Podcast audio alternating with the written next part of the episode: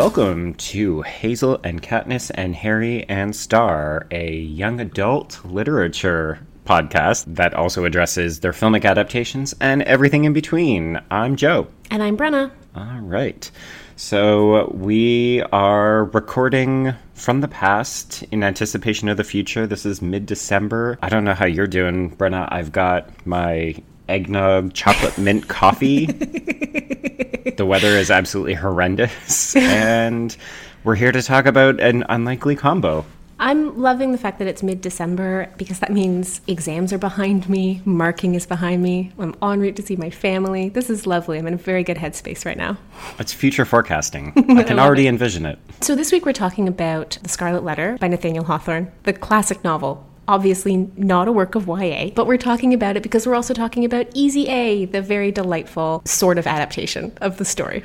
Yes, I think this is the loosest of adaptations we have covered by far. Definitely. But I do have some news before we get started. Yes, hit me with that news. Unsurprisingly, my news comes from my library holds list. I feel like we should just rename this section for you. Brenna's Library Holds List. I just got this book, Hearts Unbroken, by Cynthia Leach or Leitich Smith, and it's like a YA romance about Indigenous teens. Oh. Yeah, so I'm pretty excited because Indigenous writing is underrepresented in publishing generally, but in publishing for young people, Indigenous content is way, way underrepresented. And if any of our listeners are, are curious about diversifying their reading lives a little bit, there's a woman named Debbie Reese who operates a blog that's all about both spotlighting Indigenous representation in children's lit, but also calling out really bad representation of Indigenous people in children's literature, both from the past and into the present. So I've been following her blog for a long time, and she's really, really pro this book, Hearts Unbroken.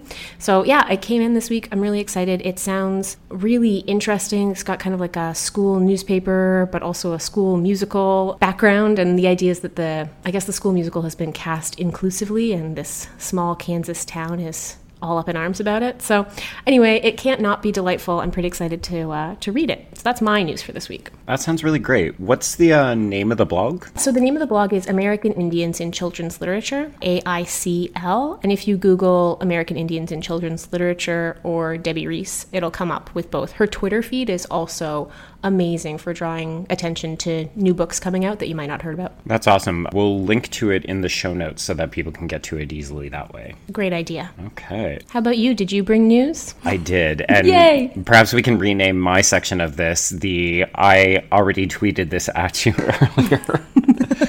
oh, I know what you're going to talk about. This looks atrocious. Yeah, we're gonna have to be careful because we're just gonna keep upsetting people.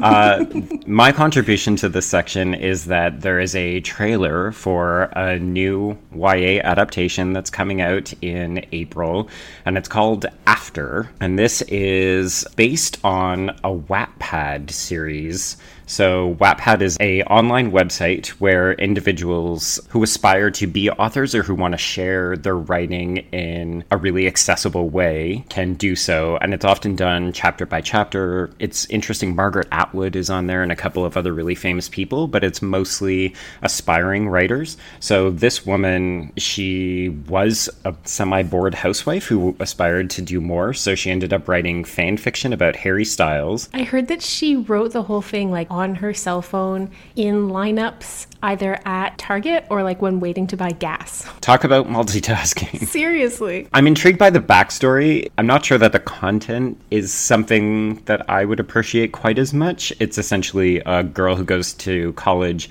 and has a sexual awakening courtesy of a boy. And the movie seems to be resonating very well with its audience, but it does look very much like a junior version of Fifty Shades of Grey. My worry with these narratives, and I haven't read it, so and I will give it a fair shake when Joe makes me. But my my worry with these narratives is this idea that you are sort of ever changed after you have sex is mm-hmm. so straight out of purity culture and all of that mess entails that even when it's trying to be sexy, I worry about the underlying message when we suggest that teen girls are never the same after they have sex. I think that's really dangerous, but I will give it a fair shake when the time comes. Yeah, I concur. I think the issue that I tend to have is that it places so much focus on a first sexual encounter as well. You know, and I'm thinking back to before I Fall from a couple of chapters ago, it puts so much emphasis on this idea that it has to be special or it has to be magnificent. And it just ends up causing young people who are reading this and who are at an impressionable stage in their life, I think it makes them think, oh my goodness, all of a sudden there have to be all these parameters around it. And maybe that's not what life is really like for, I don't think, anyone. No, and I think it's something worth maybe talking about as we progress through this series is how contemporary YA shapes expectations of teenage experience. I think about this all the time when I watch Degrassi, which I do. All the time. all the time. I have cousins who are just emerging out of their teen years and watching their sort of last years of high school and like things like the promposal that has now Mm-hmm. emerged as a thing. Yeah. This idea that the simple act of being asked to prom has to A, be a big production, but B, promposal, like aligning it with a wedding proposal. I don't know. It's interesting. And uh, to me, all of this stuff has come, well, I don't really know, chicken or egg. I don't know if this stuff was latent in the culture and then youth media picked it up, but I certainly encountered all of this in youth media long before I saw my teenage cousins posting about their promposal experiences. Oh dear. yeah, and to me, as a as a queer person, it also feels extremely heteronormative, Oh, which is maybe me imposing a queer fallacy on it. But because the stories are so traditionally male female, it often to me reiterates a normality of expected behavior. It's not just you got to have that promposal; it's that you've got to have it from a person of an opposite sex. Well, totally. They're also tend to be very white in terms of the media representations of these narratives go.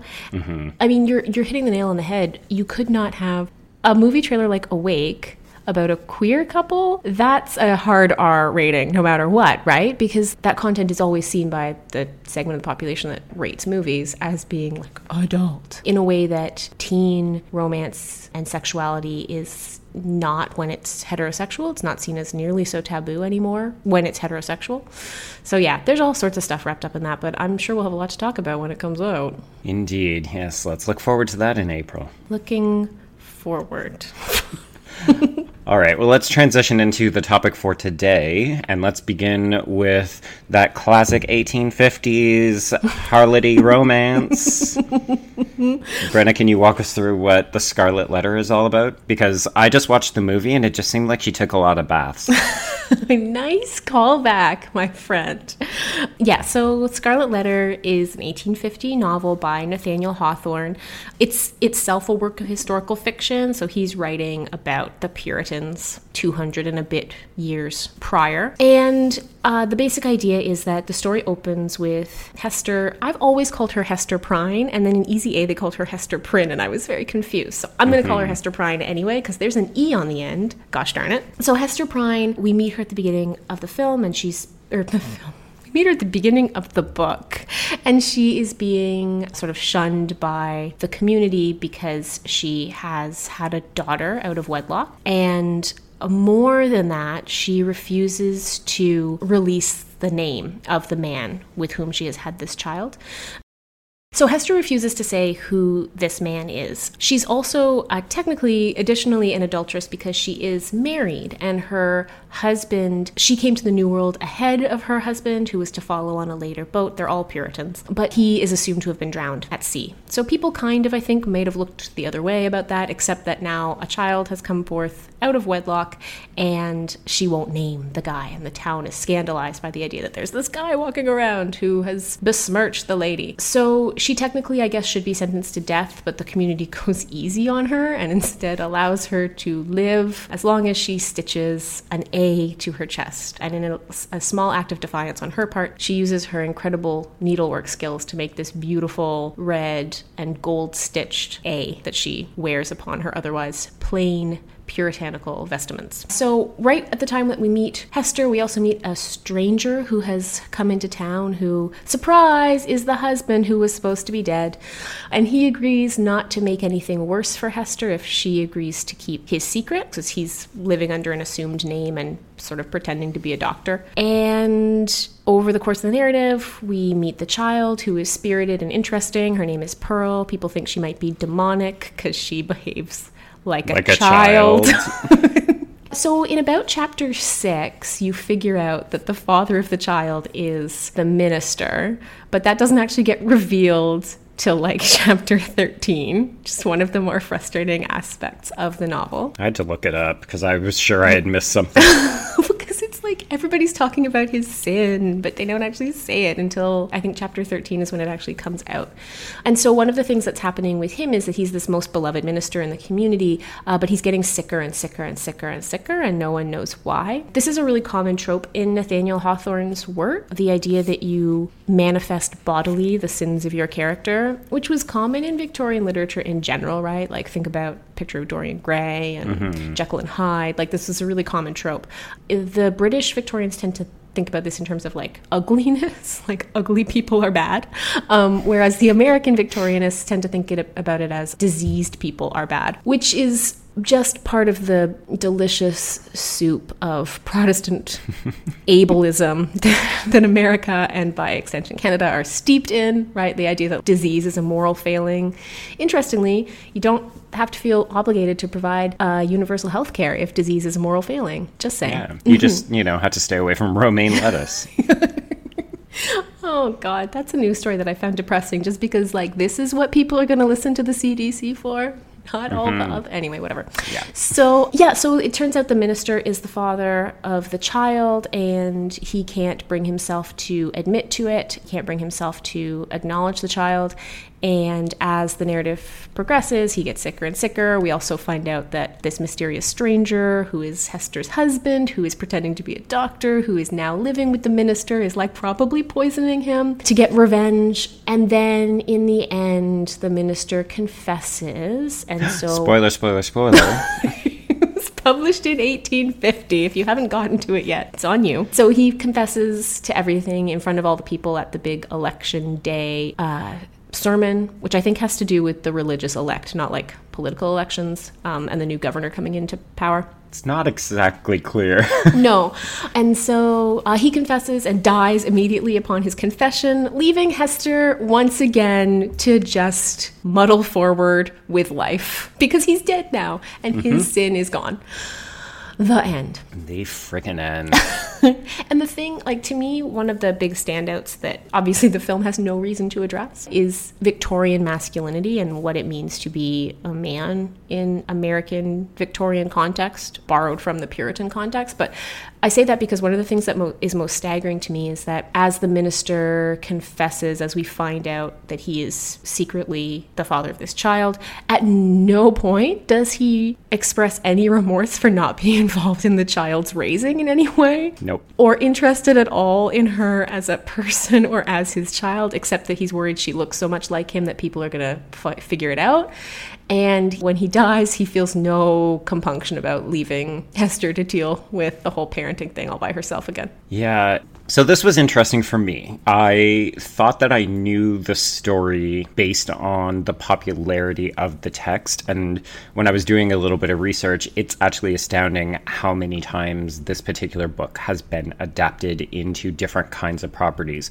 A lot of films, but also a ton of operas. Oh, really? Oh, I can see mm-hmm. that. It's got a good tragedy. Yeah, but the funny thing is, is that to me, the way that it has been contextualized as a piece of famous property, I thought that this was 100% all about Hester. I thought it was her story. Oh, yeah, no.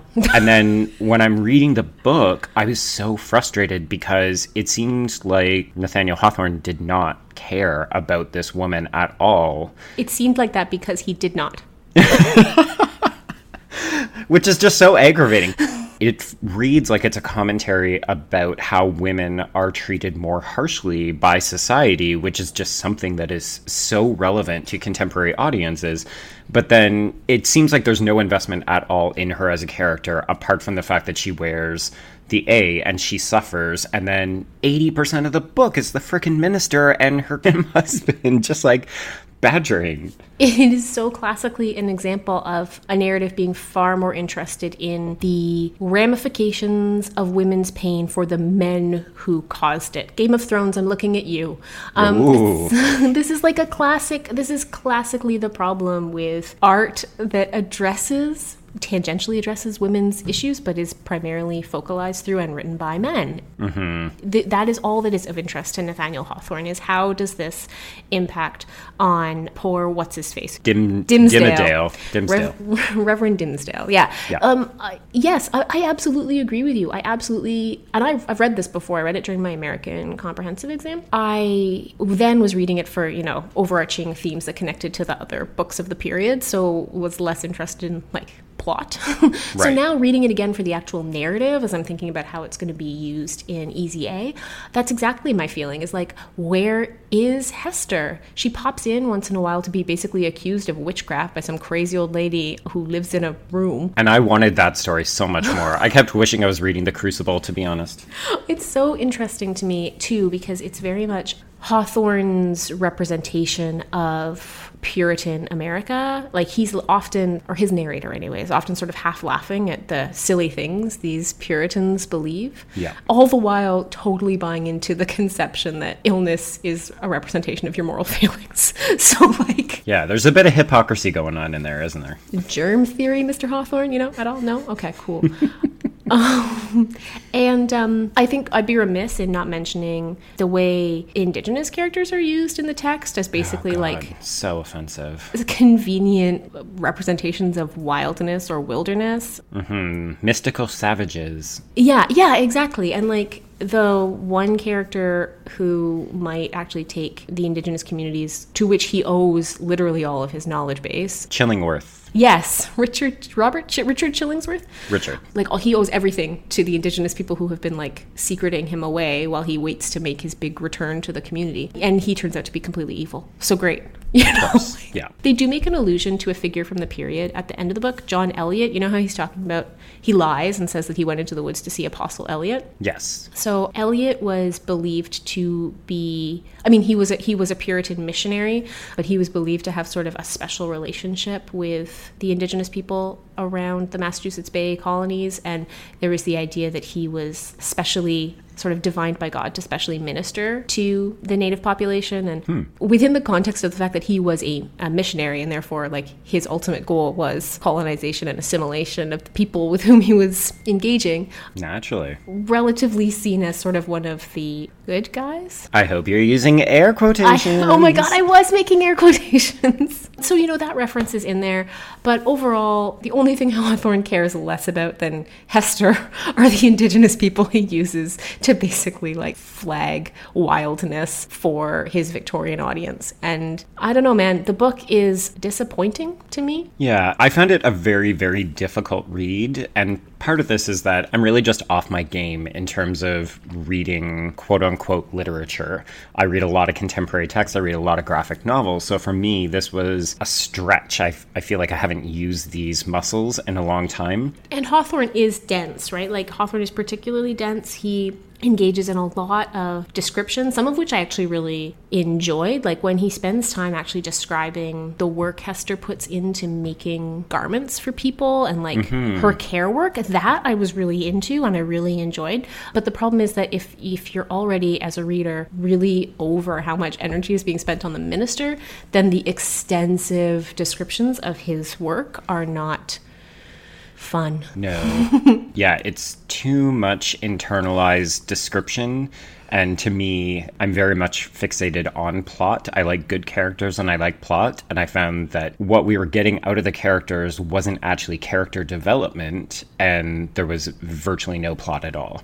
but the thing that also struck me as very interesting is the obviously very deliberate decision to open the book after the affair had already taken place and after it had been discovered. And that to me was a another confirmation of the puritanical hypocrisy because it's clear that Nathaniel Hawthorne did not want or had no interest in these salacious details. Well, yeah, and that's the thing, right? Like, insofar as Hester is a sympathetic character, particularly for an 1850s American audience, she is demure and quiet and dignified, and she bears her punishment. And when we do see her admit to feeling love and, and sort of falling for the Reverend in that scene in the woods, it's all very chaste. And that is what makes her sympathetic, right? Like if we had seen her actually like be seduced, or obviously she's the woman, so obviously she's doing the seducing. Um, Naturally, if we had seen all of that, especially because he's a minister, right? Suddenly she's not a sympathetic character. So Hawthorne, I think, is really savvy in framing it that way. But I think for a, a modern audience, like for us, it's just way less interesting. It's true. Which you can understand then why they begin the story a lot earlier in all of the more recent movie adaptations. Yeah, in fact, I don't think I've ever seen an adaptation where you don't see at least, or at least you don't, you don't at least get some story or representation of the fall itself. Mm-hmm. The idea of opening after the punishment. And also, the other thing from a narrative perspective is because he opens the book where we get this history of the colony and then we're brought into the crowd scene. Hawthorne writes it, I think, really adeptly, where we are just members of this crowd scene trying to figure out what's going on, just like everyone else in the crowd. Right. Um, and I think the the intention there is to connect us with the community. Maybe it renders us somewhat complicit in the shame that Hester experiences. But yeah, I think ultimately, if, if what you're interested in is a story, this is not the book for you. Because there isn't one really. It's about the minister coming to terms with the need to atone for his sins. Mm-hmm. It's not about the minister realizing that he has deeply harmed Hester. It's not about the minister coming to a realization about a desire to be with his child.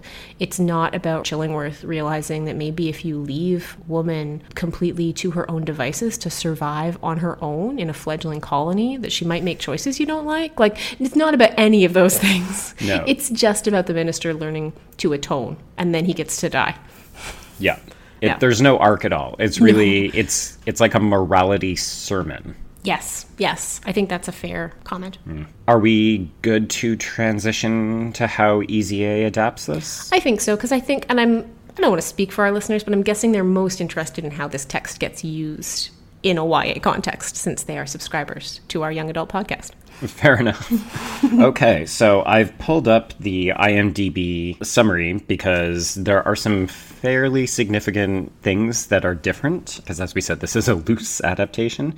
So, this is written by the Massey twins. It's the best out of all of the ones that were written. So, Easy A by Will Gluck is about high school student Olive Penderghast, played by Emma Stone, and she finds herself the victim of her school's rumor mill when she lies to her best friend Rhiannon about a weekend tryst with a fictional college freshman. Word quickly spreads of Olive's promiscuity, and much to her surprise, she welcomes the attention. When she agrees to help out a bullied friend by pretending to sleep with him, her image rapidly degrades to a more lascivious state, and her world begins to spin out of control. As she helps more and more of her classmates and her lies continue to escalate, escalate, Olive must find a way to save face before the school's religious fanatic, Marianne, Amanda Bynes, gets her expelled and she loses a shot at attaining her own happiness. And here's the trailer. Let me just begin by saying that there are two sides to every story, and this is my side, the right one. I used to be anonymous, a nothing, a non entity. Olive, that's your name, right? Yeah. Uh, we've had nine classes together since kindergarten. Mm. So here it is. Part one. Do you want to go out with me? Brandon, just a couple hours ago, you told me you were gay. You said I should pretend to be straight. I didn't mean with me. I am tormented every day at school. Just one good imaginary fling. Which brings us to part two. Was that Olive with Brandon? No grunt and make it convincing. Oh. Stop, stop. Oh, my goodness. You ready for the grand finale? Yeah. What? Oh. Yeah. Thank you. What's that? I always thought that pretending to lose my virginity would be a little more special. Judy Blume should have prepared me for that. Brandon told me what you did for him. No, he told me the truth. I was just hoping that maybe you could do the same for me. So whether I liked it or not, I was open for business. 20% off to Bath and Body Works. Is that how much our imaginary tryst meant to you? I fake rocked your world. We need to pray for her, but we also need to get her the hell out of here. Amen. Okay, so Brenna, what did you think of Easy A? Well, I mean, the film itself is delightful. Emma Stone, was this her breakout role? Oh yeah, hundred percent. And she's fabulous in it. Her comic timing so is perfect. Um, her characterization is perfect. That idea of being a teen girl who feels smarter than the world she has been stuck with is perfect. Her parents are wonderful. And I even think, like, I think it's one of Amanda Bynes' best roles. I think she's fantastic in it. Mm-hmm. Yeah, I, as a film, I adore this film. I mean, I watched it for the first time, I think around the time it came out, maybe not in theaters, but shortly after. And um, I've always had a soft spot for Emma Stone. And, and the film is funny, it's compelling, it's quite charming. And I think if it resonates with you, what Joe and I are saying about the lack of focus on Hester's experience in The Scarlet Letter, the film fixes all of that because this is exclusively about Olive's experience. It really is. And even though it's really touching on a number of the same things, so it is really interested in the way that the lies and the rumors end up affecting her as an individual. Mm-hmm. It's actually interested in her as a character and shaping what that does to her in terms of not just high school popularity and her reputation, but also how it affects her internally as a legitimate, well rounded, three dimensional character. And I think one thing the film does really well that echoes the book, obviously in a contemporary context, but I think a pretty, pretty honestly and truly to what Hawthorne does, is reflect on the myriad ways that shame and our perceptions of a young woman's virtue are manifest. So I'm thinking, you know, obviously Amanda Bynes, her character as this sort of leader of the high school God Squad, she's definitely kind of the traditional moral center in the context of, you know, the puritanical underpinnings of this story. But also, we've got guidance counselor, I think, Lisa Kudrow's character, right? Um, Yeah. Who is 100% willing to let Olive be destroyed to protect her own secrets in a way that I think is, you know, extreme. It's a teacher who's sleeping with a student. It's an extreme scenario. But I do think it it underscores the way all levels of society are working in the book all levels of society are working against hester to keep her down right? Like in mm-hmm. the book it talks about how hester sews clothing for street urchins and takes it to them and they're like yeah thanks whore.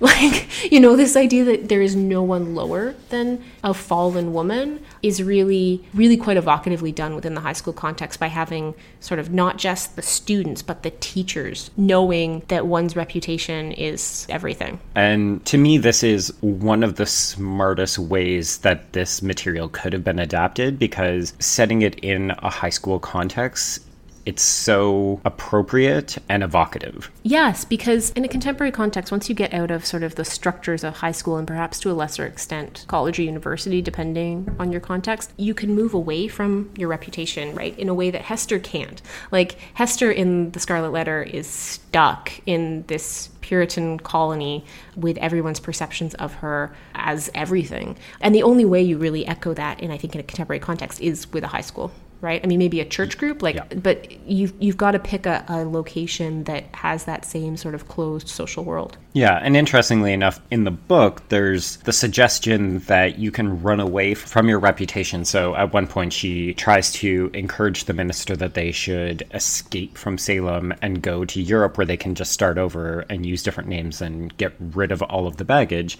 And we see that represented in the character Brandon, our secondary gay character. Yay, YA bingo. Yay! But he ends up making that escape because he ultimately can't deal. Or rather, he feels that the only way to be free mm-hmm. is to run away. Yes. Well, and I mean, it kind of is for him, right? In that context. Okay, so of course, uh, the big difference here is that Olive gets a happy ending, right? Where Hester cannot possibly get a happy ending. The ending of The Scarlet Letter is ambiguous. We never really know what happens to Hester and Pearl, although Hester seems to haunt the Massachusetts Bay Colony ever after. In this, we get an unambiguous YA happy ending where um, the nice boy who liked Olive all along, long before her reputation was besmirched and ever after, Though did nothing to help though her. did literally nothing to help her while it was all happening, just sort of stood around and was like, I don't believe the rumors. Anywho, but she goes off with him on a lawnmower. What John Cusack movie is that last scene echoing? Oh, that's from Say Anything. That's the one with the speakers. And the hand fist is from uh, The Breakfast Club. That's right. Right. And so it's a very cute ending and totally appropriate to a much more empowered contemporary version of Hester's story, one where Olive is able to take control of the narrative. I mean, that's the main difference in the two texts. I mean, there's obviously a lot of differences, but I, to me, the main difference is that Hester has no voice in the Scarlet Letter, Yeah. and Olive has a voice in the form of this. I have to say, my least favorite part of the film is the web live cast. Oh, you don't like it as a framing device? I don't like it as a framing device because I think the movie itself forgets about it in the mm-hmm. middle. No, I don't, and it doesn't. It does not ruin the film for me, but I think it's the least strong aspect of the film. But what it's useful for is that it gives all of the power to take the narrative for herself. Nathaniel Hawthorne was never going to give it to Hester, and and Hester's time period, both the time in which she is set and the time in which the novel is written, does not allow for her to take back the narrative. So instead, she just has to fade away. It's interesting to me because one of the things that I feel like I've been picking up on as a trope in the books, but most definitely in the film adaptations, is the use of voiceover narration to tell a lot of internalized dialogue. And it's something that I grapple with because traditionally, when I see it on film and television, I often think of it as a bit of a crutch. You're meant to show, not tell. Mm-hmm. And how requisite is it in order to help move the story along? But in this case, I kind of like it because her video podcasting speaks to the way that the communication and the rumors and the gossip is traveling around. So I think it's a bit clever. I agree with you that I think it does end up getting lost or forgotten in the middle mm-hmm. parts. And the screenplay's not perfect. It's got a couple of saggy bits, but to me, the part that doesn't work the most is actually the Lisa Kudrow, Mrs. Griffiths affair piece. Well, it's a, such a significant pivot from the way her character is first presented. Yeah. Okay. So Miss Griffiths comes in very late in the game, and she is the wife of Olive's favorite teacher, the English teacher, who is played by Thomas Haden Church, and he's great. He's the shining example of every high school teacher that you would ever want. He cares about Olive. He approaches her. He listens to her. He encourages her, even as he sees that her actions and her persona are changing dramatically as the rumor mill goes into overdrive. He also hates the popular kids, which is one of my favorite YA teacher tropes, Yes, yeah, because everybody loves the outcasts and nobody likes the popular kids. Which is the probably the exact opposite of actual high school experience. Yeah, unfortunately. so we're given this introduction to his wife, Mrs. Griffiths, who is the high school guidance teacher, and she comes off initially as reserved, but she's funny and flippant, and they have good camaraderie, and you're you're kind of like, okay, cool, whatever. I'm sure she'll become important. Yeah, as you said, she's sleeping with a mature student and he gives her chlamydia or she gives him chlamydia. Like, it's so unclear where the chlamydia came from. Do you know where I think that that comes from, though? Not the chlamydia, but the storyline. I was reading um, uh, I was reading some background to the adaptation. Okay. and I guess who wrote the screenplay? It's not Will Gluck, right? No. No. Keep talking, I'll look it up. Okay, because the screenwriter apparently was interested in not adapting only The Scarlet Letter, but also Cyrano de Bergerac, which I'm not sure where that comes into play, hmm. and The Mystery of Edwin Drood. Do you know The Mystery of Edwin Drood? I don't. And the screenwriter, by the way, is Bert V. Royal. That's it. So, Mystery of Edwin Drood is Charles Dickens' last book. And I'm not sure how apocryphal it is, but the book was unfinished at the time of his death, and there's all sorts of mystery and intrigue about, you know, all that goes into an author leaving a book unfinished. Mm-hmm. It's called Edwin Drood, but the focus is actually on John Jasper, who's like this opium addict character. I think he's Drood's uncle. It's been a long time, but he's in love with one of his students. And I wonder if that relationship between um, Lisa Kudrow's character and the student is a holdover from a version of the script that tried more aggressively to adapt all three of these novels at once, Yeah, maybe. which seems bizarre and ambitious. I guess apparently, like, he had this plan for this sort of cycle of YA films where these characters would all recur and they'd be telling these three stories. Interesting. Yeah. Yeah, that would be incredibly ambitious and completely unlikely to happen. Yes, yes. Anyway, so I don't know. I, I was reading about it when I was trying to re- find more information about the act of adapting. And I think, unfortunately, for our context, not for the film's context, because I think the film survives this perfectly well, but I think that that might also be why the film doesn't always maintain sort of a sustained engagement with Scarlet Letter, because apparently there was a lot of other stuff going on. Yeah, that would make a lot of sense because when the revelation that Mrs. Griffiths has been sleeping with the student comes in, it feels like a really hard pivot. And to me, I can see the crack in, in the screenplay occur at that point, and the film actually loses a little bit of momentum, or mm-hmm. it just feels like it's set adrift for a little bit because mm-hmm. all of a sudden Marianne is no longer the central source of conflict for Olive. And we've also got some other background drama going on with Olive's best friend, Rhiannon, who's played by Aly Michalka. She's lovely in the film, and I would have liked to see that relationship. I wouldn't say expanded, but sustained more through the film. Like she just kind of disappears at a certain point. She disappears and then she shows back up as almost a secondary antagonist, but the conflict doesn't really go anywhere. And it's not at all, to me, satisfactorily resolved. It ends with, a- with, with a one text, text message. message. Yeah. um, which would be appropriate, except that that's you know it's appropriate for the times, but it doesn't it doesn't satisfy at all. agreed. Fully, fully agreed. But I think so many other things about this movie do work. I think as a loose adaptation, it's making a lot of really smart decisions about what it is taking on from the Scarlet Letter, mm-hmm. and it's fleshing it out with memorable characters and just absolutely fantastic comedic wit. The other thing that I really like about it, and it's surprising to me because the movie's not super old at this point, but it's not recent either. We're talking mm-hmm. about 2010. The metatextual references to pop culture still work. They do. They really do. I was surprised by how recent and I was going to say fresh, and that that sounded awful. But you know, Timely? timely. Yeah, it doesn't. It does not feel like a typical film from 2010 that had that level of engagement with pop culture. This was going to be my um, YA bingo for today, but when that line she has about being a gossip girl in the sweet valley of traveling pants, um, yes. it's great, right? Because she's selected very carefully. Apparently, that line is Stone's own ad lib. oh, nice. Yeah, and um, she's selected very carefully timeless properties, right? So you don't have to go and look up any of those three things. If you're an avid person engaged in young adult culture, you know what all three of those references are right off the bat. Also, when they allude to culture in the past, you know, like the 80s movies references, there's a lot of Ferris Bueller's Day Off sort of Yep. allusion. Um, More 16 candles. more 16 candles uh, say anything um, she even refers to wishing john hughes was writing her life at a certain point that's already established classic by the time she's making that reference so it doesn't feel old to us now No, because those are properties that will continue to live on in pop culture as great examples of the kinds of things that she's actually experiencing. exactly exactly so it's not you know you just have to be careful when you're making those kinds of references whether in ya books or films that you're not choosing properties that will turn out to be ephemeral and you can't always know right No, but you can be a little bit more smart about it. Mm-hmm. yeah i agree I, they do a good job Yeah.